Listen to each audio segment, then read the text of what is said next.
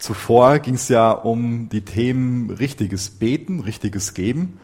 Und damit sind wir ja als Christen sehr vertraut, denke ich, dass es mit zu unserer Anbetung gehört, zu geben und zu beten. Aber ich weiß jetzt nicht, was Fasten für dich so für eine Rolle spielt. Ich weiß nicht, wer von uns in der letzten Woche gefastet hat oder im letzten Monat, im letzten halben Jahr.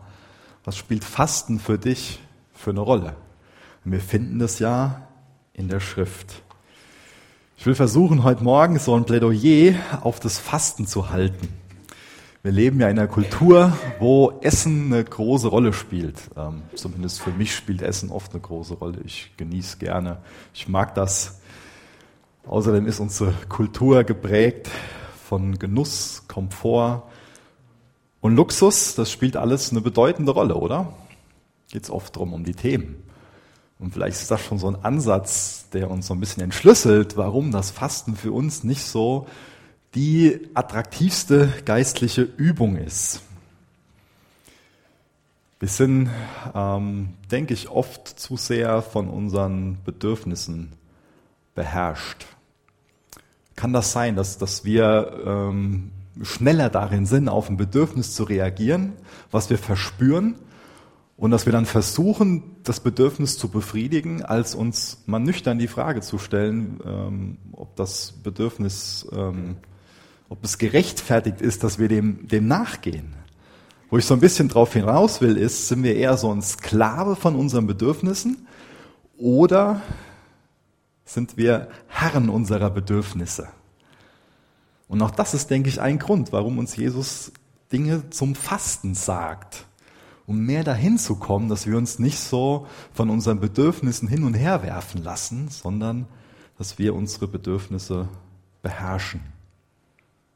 Ich wünsche mir, dass das Fasten für uns nicht so eine unbeliebte geistliche Disziplin ist, sondern dass wir den, den, biblischen Hintergrund davon verstehen und verstehen, warum Jesus das Thema anspricht und wie wir das verwenden können, um ihn anzubeten und selbst dadurch als geistliche Menschen zu leben, zu reifen weiß nicht, wieso deine äh, ersten Erfahrungen mit dem Thema waren, ob du schon mal länger gefastet hast oder ob du überhaupt schon mal gefastet hast. Meine ersten Erfahrungen mit dem Thema waren nicht so prickelnd.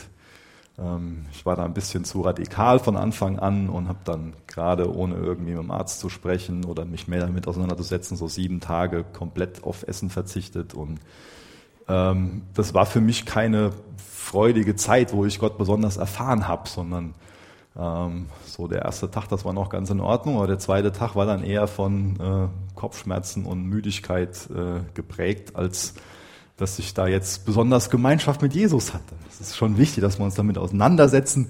Ähm, und ich durfte dann auch einen, einen, einen freieren und fröhlicheren Zugang zu dem Thema finden. Und das ist wichtig. Und bevor wir jetzt den Predigtext lesen, Matthäus 6, Vers 16 bis 18, werde ich noch mit uns beten. Jesus, danke, dass wir dein Wort haben, dass du dich in deinem Wort geoffenbart hast, dass wir durch dein Wort erfahren dürfen, wer du bist und wie wir leben können, wer wir in deinem, aus deiner Sichtweise sind, wozu du uns geschaffen hast. Jesus, ich bitte dich darum, dass du uns hilfst, einen Lebensstil zu leben, der dir wohlgefällig ist, der geistlich ist. Ich danke dir, dass wir da ganz reich aus deinem Wort schöpfen dürfen. Und ich bitte dich, dass das heute Morgen ähm, gelingt, dass du uns begegnest in der Art und Weise, wie wir das brauchen. Danke, dass du da souverän drin bist, dass du jeden Einzelnen hier siehst und dass du von jedem Einzelnen weißt, wie du ihm begegnen willst. Danke, dass unsere Leben vor dir offene Bücher sind, dass du uns kennst. Und wir sind dir genauso dankbar, dass du erkannt werden willst. Hilf uns, dich mehr zu erkennen, Herr. Amen. Ich lese aus Gottes Wort, Matthäus 6, Vers 16 bis Vers 18. Wenn ihr aber fastet, so seht nicht düster aus wie die Heuchler, denn sie verstellen ihre Gesichter, damit sie den Menschen als Fastende erscheinen. Wahrlich, ich sage euch, sie haben ihren Lohn dahin. Wenn du aber fastest, so salbe dein Haupt und wasch dein Gesicht, damit du nicht den Menschen als ein Fastender erscheinst, sondern deinem Vater, der im Verborgenen ist. Und dein Vater, der im Verborgenen sieht, wird dir vergelten. Das Fasten wird nirgendwo in der Bibel vorgeschrieben im Neuen Testament, dass wir das jetzt wöchentlich machen müssten. Aber Jesus konfrontiert jetzt hier wieder unsere Freunde, die Heuchler, die Pharisäer, mit der Praxis, mit dem, was sie aus dem Fasten gemacht haben. Weil die Pharisäer es vorgeschrieben haben, dass man zweimal pro Woche fasten muss. Montags und donnerstags. Die Erklärung dafür ist, dass ähm, geglaubt wird, dass der Aufstieg und der Abstieg von Mose auf den Berg Sinai, dass es einmal an einem Montag war und an einem Donnerstag. Und deswegen wurde es vorgeschrieben, wurde es verlangt von den Juden, dass sie montags und donnerstags jeweils einen Fastentag einlegen. Hat jetzt keine biblische Grundlage, da ein Gesetz draus zu machen, aber das war damals so die Praxis, in die Jesus jetzt hier hineinspricht. Also war es für die Pharisäer und für die meisten Juden ganz normal, wöchentlich zu fasten. Jetzt lesen wir auch von Johannes dem Täufer und auch von den Jüngern von Johannes dem Täufer, dass er häufig gefastet hat. Aber die Jünger von Jesus haben nicht gefastet. Warum gibt jetzt Jesus ihnen hier Anweisungen zum Thema Fasten? Ist das Fasten vielleicht nur so was Alttestamentliches, wo wir im Alten Testament von lesen können, dass das zum Beispiel an dem Yom Kippur, also dem großen, großen Versöhnungstag, ähm, gemacht wurde. Oder wir lesen auch im Alten Testament davon, dass es bestimmte Feiertage gab nach dem babylonischen Exil, wo so ein kollektives Fasten gab. Dann kommt uns vielleicht noch in Sinn, dass das ja auch so eine Praxis ist von äh, vielen, die in der römisch-katholischen Kirche sind also ist es nur was Alttestamentliches, nur was, was äh, römisch-katholische machen. Ich finde das interessant, wenn man sich da mal so ein bisschen mit der Kirchengeschichte ähm, beschäftigt, dann stellt man fest, dass das Fasten bis zur Reformationszeit eine ganz normale Praxis von Christen war. Das gehörte einfach zum Christsein dazu. Wie es für uns, denke ich, heute ganz normal ist, dass wir in unserer Bibel lesen, dass wir in den Gottesdienst gehen, dass wir beten, Ganz normale Dinge, die so zum Christsein dazugehören. Bis zur Reformationszeit gehörte das Fasten einfach so dazu. Und dann hat sich was verändert. Aber ich glaube, wir können das nicht an den Reformatoren festmachen. Denn zum Beispiel Martin Luther hat ähm, oft das Thema Fasten angesprochen und hat das äh, beschrieben als was, dass es eine Art und Weise ist, wie wir Gott lieben können. Der Zwingli hat oft betont, dass ähm, Glaubensfreiheit zu dem Thema Fasten wichtig ist. Und auch da können wir zustimmen, auch das ist eine biblische Sichtweise. Und Calvin hat beschrieben, dass das, das Fasten aus drei Zwecken gibt. Zum einen zur Überwindung des Fleisches, Vorbereitung zum Gebet als zweites und als drittes Ausdruck der Selbsterniedrigung bei einem Schuldbekenntnis vor Gott. Und auch das sind drei Zwecke, die wir mit der Bibel gut begründen können. Also bis in die Reformationszeiten, auch die Reformatoren, Reformatoren, das waren, äh, waren, waren wir Christen einfach mit dem Thema Fasten vertraut und haben es häufig ähm, praktiziert. Was natürlich ganz wichtig war an der Reformationszeit, dass erkannt wurde, was für eine Gefahr in so einer Werkgerechtigkeit liegt. Das war eine ganz wichtige, ganz wichtige geistliche Wahrheit. So diese Gefahr zu erkennen, die in der Werkgerechtigkeit liegt. Und ich glaube, dass das der Grund ist, warum das Fasten danach immer weniger praktiziert wurde. Weil mit dieser äußerlichen Praxis des Fastens so eine Werkgerechtigkeit verbunden wurde. Das mag eine Gefahr sein, aber es ist nicht gut, wenn dann Angst unser Ratgeber ist und weil es so eine Gefahr gibt, dass was zu einer Werkgerechtigkeit wird, dass es dann zu einer Haltung führt, die dazu führt, dass man das Fasten vergisst und nicht mehr ausübt. Das ist eine biblische Praxis, Praktik, dieses Fasten. Deswegen sollten wir da nicht irgendwie das vergessen. Das ist schade, wenn das in Vergessenheit gerät. Denn wenn wir uns Jesus ansehen, wir vor einigen Wochen uns auch sein Leben angesehen, wo er 40 Tage lang gefastet hat. Also Jesus selbst hat das praktiziert. Dann habe ich gerade vorgelesen, dass die Jünger von Jesus, dass es Jesus für sie normal hielt, zu fasten. Also da steht nicht, falls ihr mal irgendwie fasten solltet, sondern wenn. Also da wird was beschrieben, was automatisch normal zu dem Lebensstil mit dazugehört. Wir können jetzt noch Zeit nehmen und auch in der Apostelgeschichte nachlesen. Da haben, lesen wir oft davon, dass die Apostel gefastet haben. Und dann lesen wir jetzt noch mal ein paar Kapitel weiter in Matthäus 9, zwei Verse, Vers 14 und Vers 15. Und auch hier auf der Folie mitlesen, wenn ihr da so schnell nicht hinfindet. Matthäus 9, Vers 14 und 15, auch das ist wichtig zum Verständnis. Dann kommen die Jünger des Johannes zu ihm, also zu Jesus, und sagen, warum fasten wir? Und die Pharisäer oft, deine Jünger aber fasten nicht. Und Jesus sprach zu ihnen, können etwa die Hochzeitsgäste trauern, solange der Bräutigam bei ihnen ist? Es werden aber Tage kommen, da der Bräutigam von ihnen weggenommen sein wird, und dann werden sie fasten.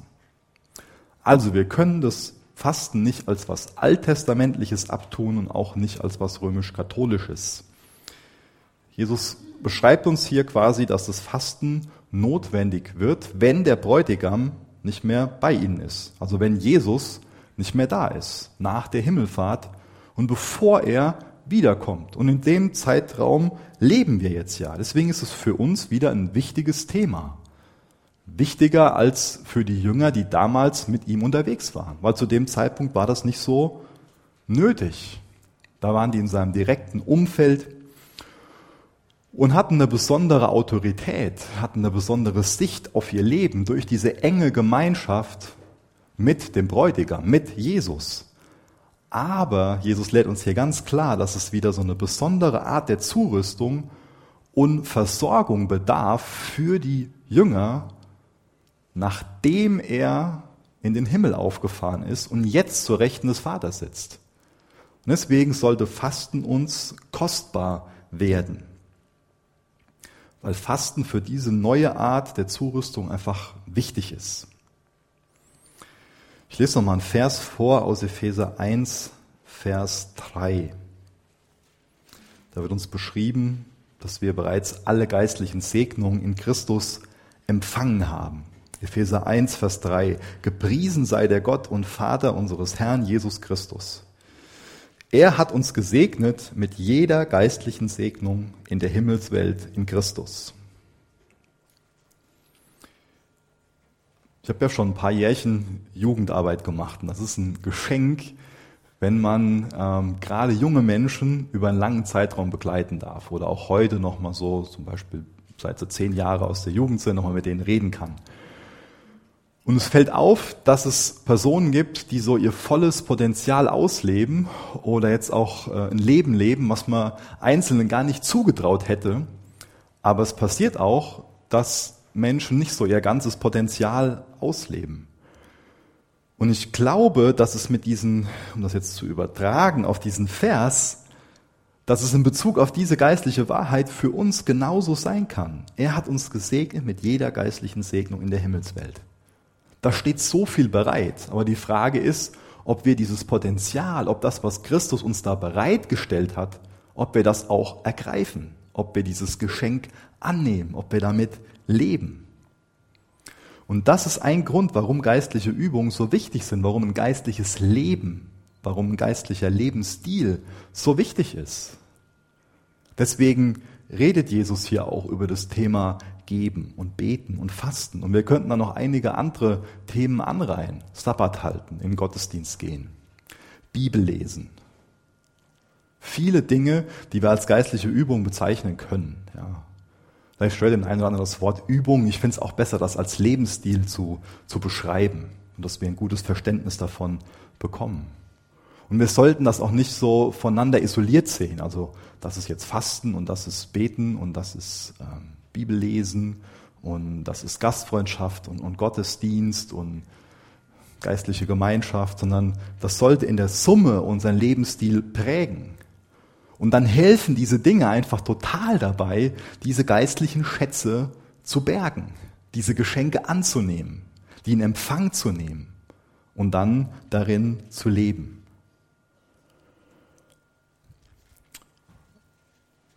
Und wenn wir über diese geistlichen Dinge reden, wird uns, denke ich, immer wieder auch bewusst, dass es da einen Widersacher gibt, der uns davon abhalten will. Es ist natürlich klar, dass, dass der Teufel, dass der Feind nicht will, dass wir diese geistlichen Segnungen in der Himmelswelt, die Christus für uns bereitgestellt hat, die da sind, die Realität sind, dass wir die nicht ergreifen, dass wir nicht in diesen Dingen leben. Und ich denke, das ist dann auch klar, wenn, wenn wir uns dann damit beschäftigen, dass Jesus hier auch so viel Kritik übt, dass auch da bei den Pharisäern das eine oder andere Lüge vom Teufel geglaubt wurde und aus diesen an sich geistlichen Dingen dann fleischliche Sachen gemacht wurden. Und das sollte auch für uns immer noch heute so eine Warnung sein. Nicht das in den Gottesdienst gehen, in der Bibel lesen, das Beten, das Fasten ist an sich geistlich, sondern das wird erst geistlich, wenn da eine geistliche Haltung hinter ist. Wenn da biblische Absichten drin sind, wenn das in der biblischen Art und Weise gemacht wird. Und deswegen will ich erstmal drei Warnungen aussprechen, die auch in unserem Text stecken, die Jesus zu diesem Thema ausspricht. Die eine Warnung, die wir immer wieder lesen, ist so eine Warnung von einem Verdienstdenken. Und das kann uns auch bei dem, ähm, bei dem Fasten unterlaufen. Ja? Dass wir irgendwie meinen, ja, jetzt können wir mal zeigen, jetzt können wir Gott mal zeigen, wie wichtig uns diese Sache ist und dann muss er ja so und so. Ich glaube, das passiert oft nicht so offensichtlich in unserem Kopf, aber es kann trotzdem sein, dass wir innerlich so was ähnliches aufmachen wie eine Kosten-Nutzen-Rechnung, so. Und dann gucken, okay, das, das gebe ich so rein und das und das muss ich dann irgendwie da rausbekommen. Es ist ja nicht so, dass wir Gott mit unserem Hunger dann irgendwie kontrollieren könnten oder manipulieren könnten. Was wäre denn Gott für ein Gott, wenn das jetzt eine Art und Weise, wenn wir richtig beten oder richtig geben, richtig fasten, dass das wie so ein, äh, dass wir ihm quasi den Arm auf den Rücken drehen und dann muss er so und so was machen, ja? Also so, so ein Verdienstdenken, wo wir dann meinen, dass wir Gott damit kontrollieren können oder manipulieren können, das wäre ganz subtil, ja? Fasten ändert nicht Gott, sondern Fasten ändert uns. Fasten ist kein Mittel, um das von Gott zu bekommen, was wir wollen, sondern Fasten kann ein Mittel sein, wie wir Gottes Sichtweise auf unser Leben bekommen. Und das ist was ganz, ganz Kostbares. Wenn wir nüchterner werden, einen klaren Blick auf unser Leben bekommen. Wir können so beschäftigt sein mit ganz, ganz vielen Dingen und einfach nur eins nach dem anderen erledigen und wir können uns irgendwie so leben lassen. Und da kann Fasten ein Weg sein, wie wir ganz nüchtern einen Blick auf unser Leben bekommen, einen ganz neuen Blick auf Gott bekommen und viel mehr Gottes Blick auf unser Leben bekommen und dann im Glaubensgehorsam in den Dingen zu leben, die er für uns hat. Also die erste Warnung, so eine Warnung vor so einem Verdienstdenken. Eine andere Warnung, das habe ich an sich am Anfang schon ein bisschen erklärt, ist so eine Warnung vor einem Elitismus. Was ich damit meine ist, ähm, für viele Menschen war es damals gar nicht möglich, nach diesen Regeln von den Pharisäern zu leben.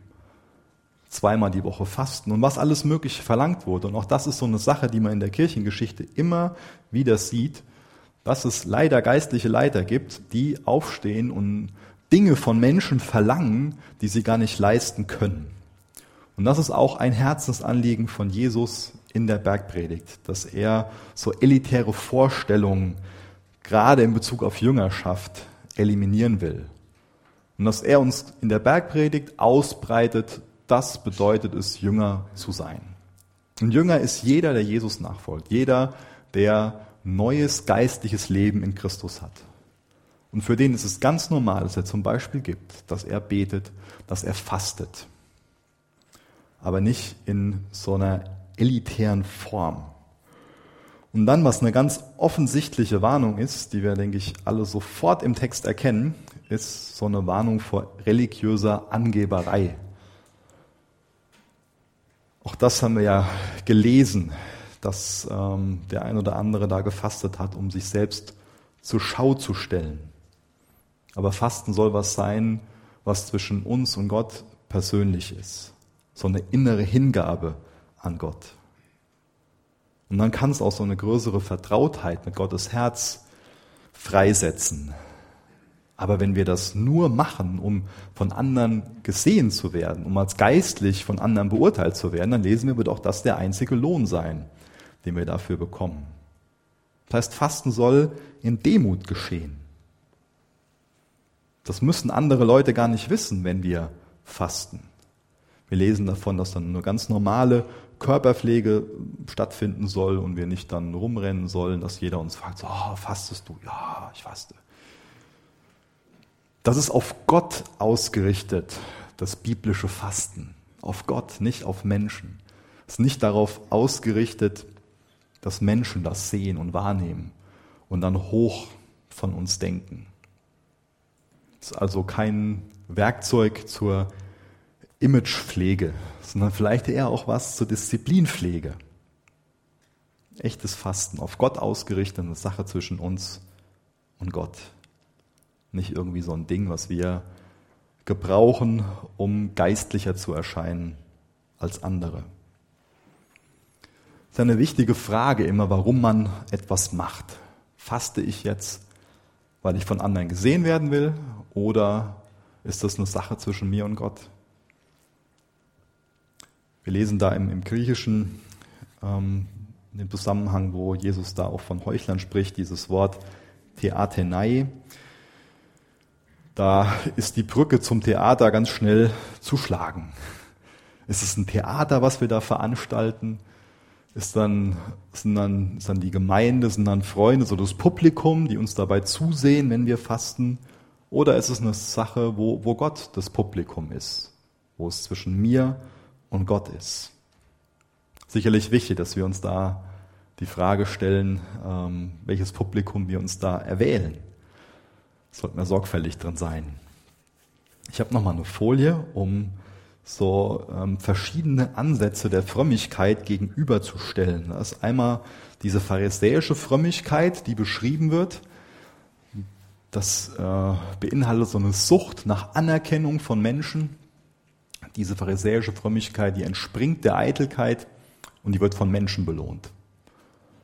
Und im Kontrast dazu dann die Christusgemäße Frömmigkeit, die geschieht oft im Verborgenen, die entspringt der Demut und die wird von Gott belohnt. Heuchelei macht aus Geben, Beten und Fasten so einen Akt der Selbstdarstellung. Das Problem von einem Heuchler ist, dass er sich um sich selbst dreht. Ich habe einen Satz von Martin Lloyd Jones gelesen, den ich sehr gut finde, sehr wahr finde.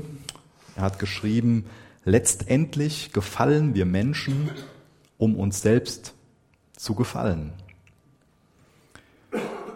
Und das Gegenmittel davon, dass wir so diese Tendenz haben, dass wir uns selbst darstellen, dass wir uns um uns selbst drehen, egoistisch sind, ist, dass wir uns auf Gott ausrichten.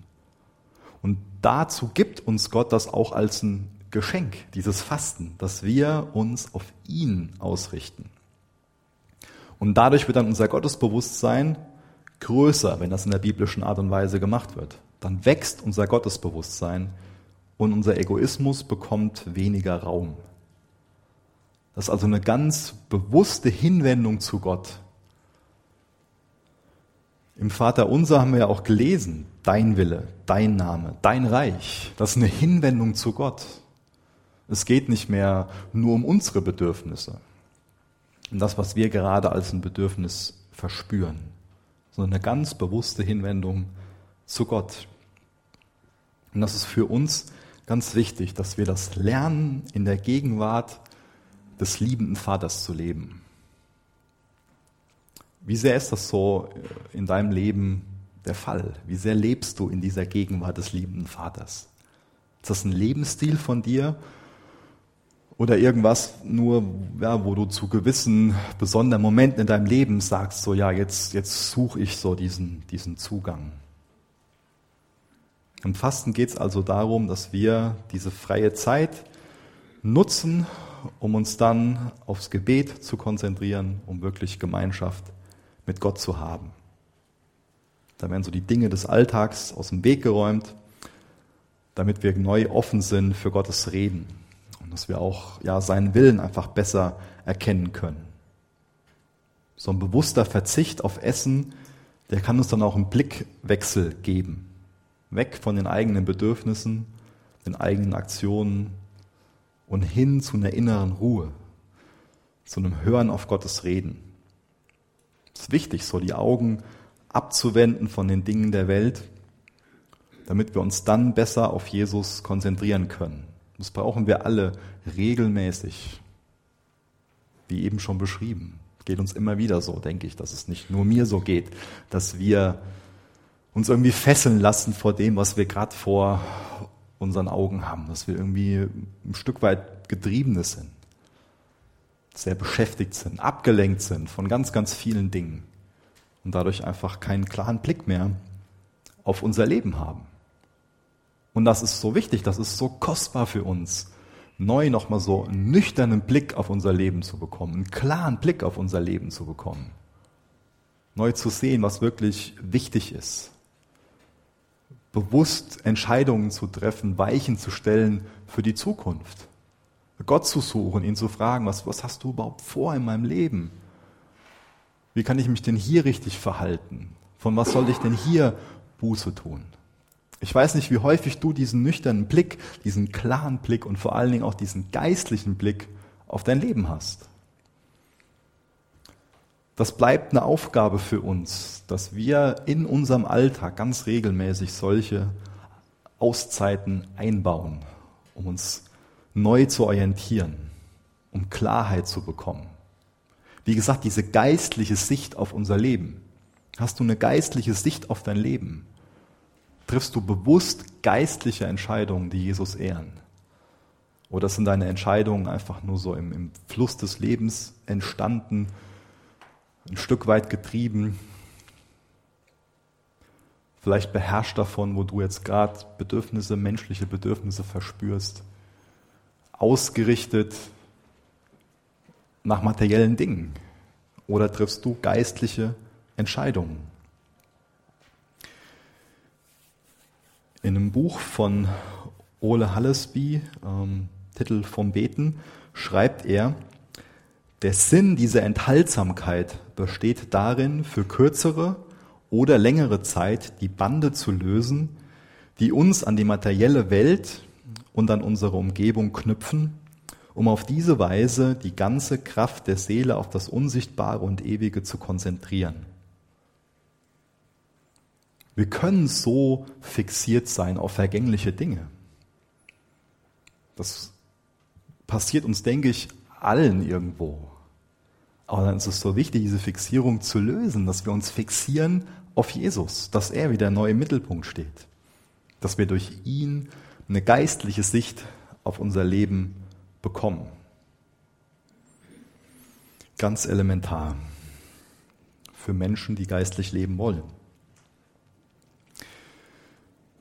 Jetzt ging es erstmal um ein paar Warnungen. Jesus ist ja auch ähm, eher kritisch in dem Text, deswegen war es mir wichtig, das vorwegzunehmen. Aber jetzt auch zu der Frage, was ist Fasten eigentlich? Denn streng genommen ist Fasten ein zeitlich begrenzter, völliger Nahrungsverzicht. Das ist schon an den meisten Stellen damit gemeint. In der Regel wird uns in der Bibel so ein eintägiges Fasten beschrieben, von morgens bis abends. Drei Tage werden auch hier und da als Ausnahme beschrieben. Und ich habe auch eben schon gesagt, dass Jesus zum Beispiel mal 40 Tage gefastet hat. Wir lesen aber auch von, von anderen Situationen, zum Beispiel in Daniel 10, Vers 3 lesen wir davon, dass während einer Trauerzeit Daniel weder Fleisch gegessen hat, noch äh, Wein getrunken hat, ähm, hat auf gewisse Dinge verzichtet. Und zum Beispiel können wir auch in 1. Korinther 7 nachlesen, da wird erwähnt, dass Ehepaare nur dann auf Sexualität verzichten sollen, wenn sie sich äh, bewusst Zeit nehmen, um Gott im Gebet zu suchen. Also wir finden auch hier und da in der Bibel Beispiele, die klar machen, dass es legitim ist, diesen Begriff des Fastens auch auf so einen teilweisen Verzicht auszuweiten. Dann habe ich eben schon ein paar Mal beschrieben, dass Fasten so eine Sache ist zwischen Gott und uns. Also das kann was ganz Persönliches sein, was niemand mitbekommt, wie auch da eben äh, im Text gelesen. Aber es gibt auch ähm, viele Situationen, die wir in der Schrift lesen, wo ganze Gruppen, das ganze Volk oder auf uns angewandt eine Gemeinde so kollektiv gefastet hat. Ein Beispiel habe ich eben schon ähm, erwähnt, so dieser Versöhnungstag. Es gibt aber auch andere Situationen, wo zum Beispiel Gottes Volk dann ähm, besonders Gottes Führung sucht, wo sie dann gemeinsam fasten ähm, oder auch in Zeiten von so nationalem Notstand. Auch da lesen wir in der Bibel von so einem kollektiven Fasten. Also es kommt vor, dass es eine persönliche Sache von einem Einzelnen ist, aber auch als ganze Gruppen. Das ganz Wichtige zum Thema Fasten ist, ist, dass es nur dann sinnvoll ist, wenn wir dann die Zeit, die wir dadurch mehr haben, wirklich auch investieren in die Gemeinschaft mit Gott. Fasten ist für uns jetzt zum jetzigen Zeitpunkt kein, kein Gesetz. Das heißt, wir haben jetzt keine Feiertage mehr. Wir lesen nirgendwo davon, dass wir jetzt ähm, an einem gewissen christlichen Feiertag fasten sollen. Es ist nichts, was auferlegt wird, aber es ist ein Vorschlag, den wir gemacht bekommen, wo es eigentlich ganz normal sein sollte, dass das auch ein Teil von unserem Lebensstil ist. Das heißt, was jetzt für uns noch wichtiger ist, ist, dass es ähm, oft so ein ganz spontanes Geschehen sein sollte was ähm, aus, aus so einer persönlichen Ergriffenheit auch heraus praktiziert wird. Dass Gott uns in einer gewissen Situation anspricht oder wir, wie ich eben schon beschrieben habe, mal so einen klaren Blick auf unser Leben haben und das dann unsere Antwort ist. Oder unser Vorgehen ist, um wieder einen nüchternen, klaren Blick zu bekommen. Wir lesen in der Bibel oft von, von so Pärchen im Sinne, dass Reue und Fasten oft als ein Paar auftreten. Gerade im Alten Testament gibt es da ganz, ganz viele Beispiele, dass ähm, Fasten damit verbunden ist, zu Gott umzukehren, damit verbunden ist, was zu bereuen. Zum Beispiel in Nehemiah 9 lesen wir von so einem Sündenbekenntnis. Ähm, bei Jonas, denke ich, ganz bekannte Geschichte, wo wir das auch, wo wir auch dieses Fasten in Zusammenhang mit Umkehr sehen. Und äh, bei Daniel können wir nachlesen, dass er die Sünde von seinem Volk bekannte und auch im Neuen Testament bei Paulus nach seiner Bekehrung lesen wir davon, dass er drei Tage gefastet hat. Also da ist auch ein enger Zusammenhang herzustellen. Wann warst du das letzte Mal wirklich betroffen von deiner Schuld? Wann war das letzte Mal, dass du wirklich Buße getan hast, dass du ergriffen warst von deiner Schuld, dich zu Jesus hingewendet hast und ans Kreuz gekommen bist, dir vergeben lassen hast? Auch das ist eine Sache, die für uns als Christen völlig normal ist. Und das kann in Verbindung stehen mit so einem Fasten. Was uns, denke ich, als allererstes einfallen würde bei so einem Pärchen, ist dieses Thema Beten und Fasten. Den Zusammenhang dreht es ja auch, äh, dreht sich ja auch gerade ähm, in unserem Text in Matthäus. Das heißt, in vielen Ausnahmesituationen kann man sich so davon abwenden, ähm, von Essen, oder einer anderen Ablenkung und sich bewusst Zeit zum Beten und Fasten nehmen. Auch dafür gibt es ganz viele verschiedene Beispiele in der Schrift, zum Beispiel der Mose am Berg Sinai oder der Joschafat, als die Armeen von Moab und Ammon ähm, auf sich zukommen. Ähm, Jesus vor seinem Dienstantritt, die Gemeinde aus Antiochien, bevor Paulus und Barnabas ausgesandt wurden. Dann wiederum Paulus und Barnabas, als sie Älteste einsetzen. Also wir haben immer wieder ganz viele Beispiele dafür, zu welchen, in welchem Zusammenhang, welcher Gegebenheit, welcher Situation Christen, Menschen, die Jesus lieben, gefastet haben. Ich weiß nicht, ob du gerade in irgendwelchen besonderen Situationen steckst, aber ich habe jetzt so ein paar besondere Situationen hier auch anhand von der Bibel beschrieben. Besondere Situationen, die erfordern oft besonderes Gebet. Und dieses besondere Gebet, das kann Fasten mit einbeziehen. Das ist auch ein Punkt, den Dietrich Bonhoeffer so betont. Der hat gesagt, Jesus setzt als selbstverständlich voraus, dass die Nachfolgenden die fromme Übung des Fastens halten. Solche Übungen haben den Zweck, den Nachfolgenden für den ihm befohlenen Weg und für das ihm befohlene Werk bereiter und freudiger zu machen denke, der fasst das gut zusammen. Eine andere Situation, in der wir auch sehen, aber nicht so viele Schriftbelege haben, ähm, wo Personen fasten, ist, dass auch ein Nahrungsverzicht in Zusammenhang damit ähm, stehen kann, um einem anderen, der Hunger leidet, dann Nahrung geben zu können. Davon lesen wir zum Beispiel in Jesaja 58, da wird dann beschrieben, was ein gerechtes Fasten ist, oder auch in Hiob. Also kann Fasten auch eine Art und Weise sein, wie wir unsere Herzen so zu einem Mitgefühl erziehen. Immer mehr Menschen in Deutschland werden mit dem Thema Armut konfrontiert. Weltweit haben wir das Thema wahrscheinlich auf dem Schirm, wissen, dass es da Menschen gibt, die wirklich Hunger leiden, die auch nicht nur Hunger leiden, sondern an Hunger sterben. Aber auch in Deutschland nimmt das Thema zu. Was haben wir da als Nachfolger von Jesus für eine Einstellung zu? Ist es da vielleicht nicht wichtig, dass wir unsere Herzen in Mitgefühl erziehen? Wir können ja nicht meinen, wir lieben so Menschen, wenn sie uns egal sind. Wenn wir nicht mitfühlen und dann auch uns von Jesus gebrauchen lassen, da was gegen zu tun. Und das berichten viele Männer und Frauen Gottes, dass gerade im Fasten auch ja, gottgegebene Ideen quasi geboren werden, wie man als Christ Antworten auf diese Sachen findet. das schon ganz am Anfang beschrieben, dass ich ähm, glaube, dass wir uns als, als Christen viel zu sehr auch von, von den Themen Essen, Genuss, Luxus, Komfort, Bequemlichkeit ähm, einlullen lassen. Und deswegen will ich jetzt nochmal, wenn es gegen Ende von der Predigt geht, bewusst die Frage stellen, ob wir als Christen nicht vielmehr so eine Gegenkultur entwerfen sollten zur Vergötzung von Leistung, Geld, Macht und Konsum. Vielleicht ist Fasten deswegen so unbeliebt, weil wir viel zu sehr von diesen Dingen, in diesen Dingen gefangen sind. Vielleicht haben wir uns so in unserer westlichen Leistungs- und Konsumkultur einfach zu bequem eingerichtet, dass wir so diese Wüste, in der wir leben, diese geistliche Wüste, gar nicht mehr so wahrnehmen.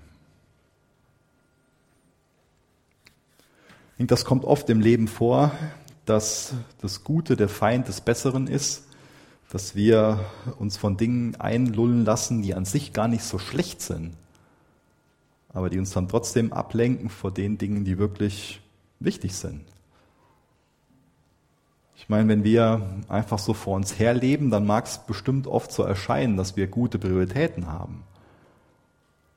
Aber gerade so ein bewusstes Fasten kann echt dazu dienen, um nochmal so einen nüchternen Blick auf unser Leben zu bekommen und neu zu sehen, was wirklich unsere Prioritäten sind.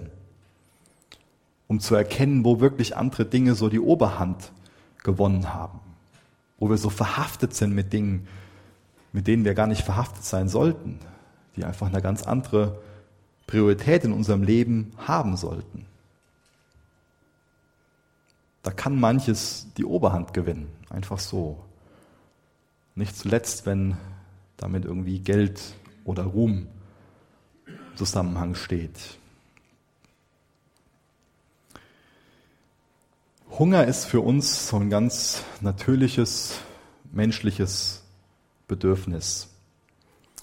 Und Gier, lesen wir ganz oft von, ist so eine Grundsünde. Und jetzt Hunger so ein ganz normales Bedürfnis ist und Gier eine Grundsünde, ich denke, dann kommen wir schnell dazu, dass wir den Bogen dazu spannen, dass wir für uns lernen sollten, dass Selbstbeherrschung wichtig ist. Und dabei kann Fasten helfen, dass wir darin wachsen in Selbstbeherrschung. Das heißt, dann können unsere Wünsche, die Sünden, die Sehnsüchte, die wir haben, ganz neu vom Heiligen Geist beherrscht werden. Ich habe jetzt mal eine ganze Reihe an guten Gründen zu Fasten aufgezählt. Und auch hier vorne auf der Folie nochmal mitlesen. Das war jetzt zum einen, was ich in der Bibel aufgezeigt habe, dass da Reue ein Faktor ist, Gebet, Selbstdisziplin, dass wir Gott suchen und Liebe zu anderen. Ganz viele gute Gründe, um zu fasten. Was ich aber auch nicht versäumen will, ist, dass ähm, wäre jetzt schlecht, wenn, wenn ich das rauslassen würde. Ähm, Fasten ist nicht für jeden was. Ja? ähm, zum Beispiel Diabetiker oder auch ähm, jemand in der Pubertät, Person mit Essstörungen, das wäre fatal, wenn, wenn äh, so jemand, ohne sich wirklich mit dem Thema auseinanderzusetzen, fasten würde. Deswegen auch da gibt es medizinische Grenzen, die wir ähm, einhalten sollten. Aber es gibt viele geistliche Übungen, wie ich schon ein paar Mal erwähnt habe in der Predigt, die uns alle dabei helfen können, dass wir es lernen, in der Gegenwart des liebenden Vaters zu leben. Das ist ein ganz wichtiger Gedanke. Wie sehr haben wir das gelernt, als Christen in der Gegenwart des liebenden Vaters zu leben? Wie ist denn gerade so deine Beziehung zu Jesus? Was ist denn da für eine, für eine Freundschaft? Wie sieht's denn aus mit deinem persönlichen geistlichen Leben? Wie viel Leidenschaft ist da denn in deinem, in deinem Herzen? Brennt denn da in deinem Herzen für das, was wir da im Vater unser gelesen haben? Für Gottes Wille, sein Name, sein Reich? Wie viel Leidenschaft ist dafür in deinem Herzen? Und was wäre denn dann wirklich ein Verzicht für dich? Vielleicht auch Konsum, Medien, was ist es sonst? Damit wir uns nicht länger von allem Möglichen einlullen lassen, sondern dass wieder die Leidenschaft Jesus gegenüber, seinem Namen gegenüber, seinem Reich, seinem Willen gegenüber, das, das ist, was uns wirklich wichtig ist, was uns leben lässt, weswegen wir morgens aufstehen. Und wir uns Jesus ansehen, er hat alles aufgegeben. Und sein größtes Fasten, das war nicht die 40 Tage in der Wüste, sondern sein größtes Fasten war seine Menschwerdung, sein Leiden und sein Sterben. Es geht bestimmt nicht beim Fasten darum, dass wir uns irgendwie selbst bestrafen, absolut nicht. Denn Jesus hat die Strafe für unsere Sünden getragen. Für uns geht es doch darum, dass wir uns nochmal neu fragen, was ist denn die Wirklichkeit? dass wir mit unserer geistlichen Armut konfrontiert werden. Dass wir diese Wahrheit wieder neu verinnerlichen. Dazu will Gott auch diese Zeit benutzen. Das heißt, Fasten im Geist von Jesus will die Leidenschaft, die Liebe und die Hingabe an Gott unterstützen. Haben wir wirklich so die Überzeugung, dass es mehr von Gottes Herrlichkeit gibt, als das, was wir gerade davon erleben? Hast du diese Perspektive? Ich glaube, es gibt mehr von seiner Herrlichkeit als das, was wir gerade erleben. Jetzt haben wir uns einige Sachen angesehen, längeren Weg hinter uns, uns angesehen, was, wie die Bibel so das Fasten bewertet, warum wir Menschen fasten, was so Fallstricke sein können, ein paar Warnungen und wie wir praktisch fasten können. Aber das Entscheidende ist jetzt, nicht nur die Dinge so im Kopf zu haben, sondern wie können wir denn so fröhlich unseren Glauben leben? Lass uns als Gemeinde lernen, in der Gegenwart dieses liebenden Vaters zu leben. Könnt gerne mit mir aufstehen, ich will noch gerne mit uns beten.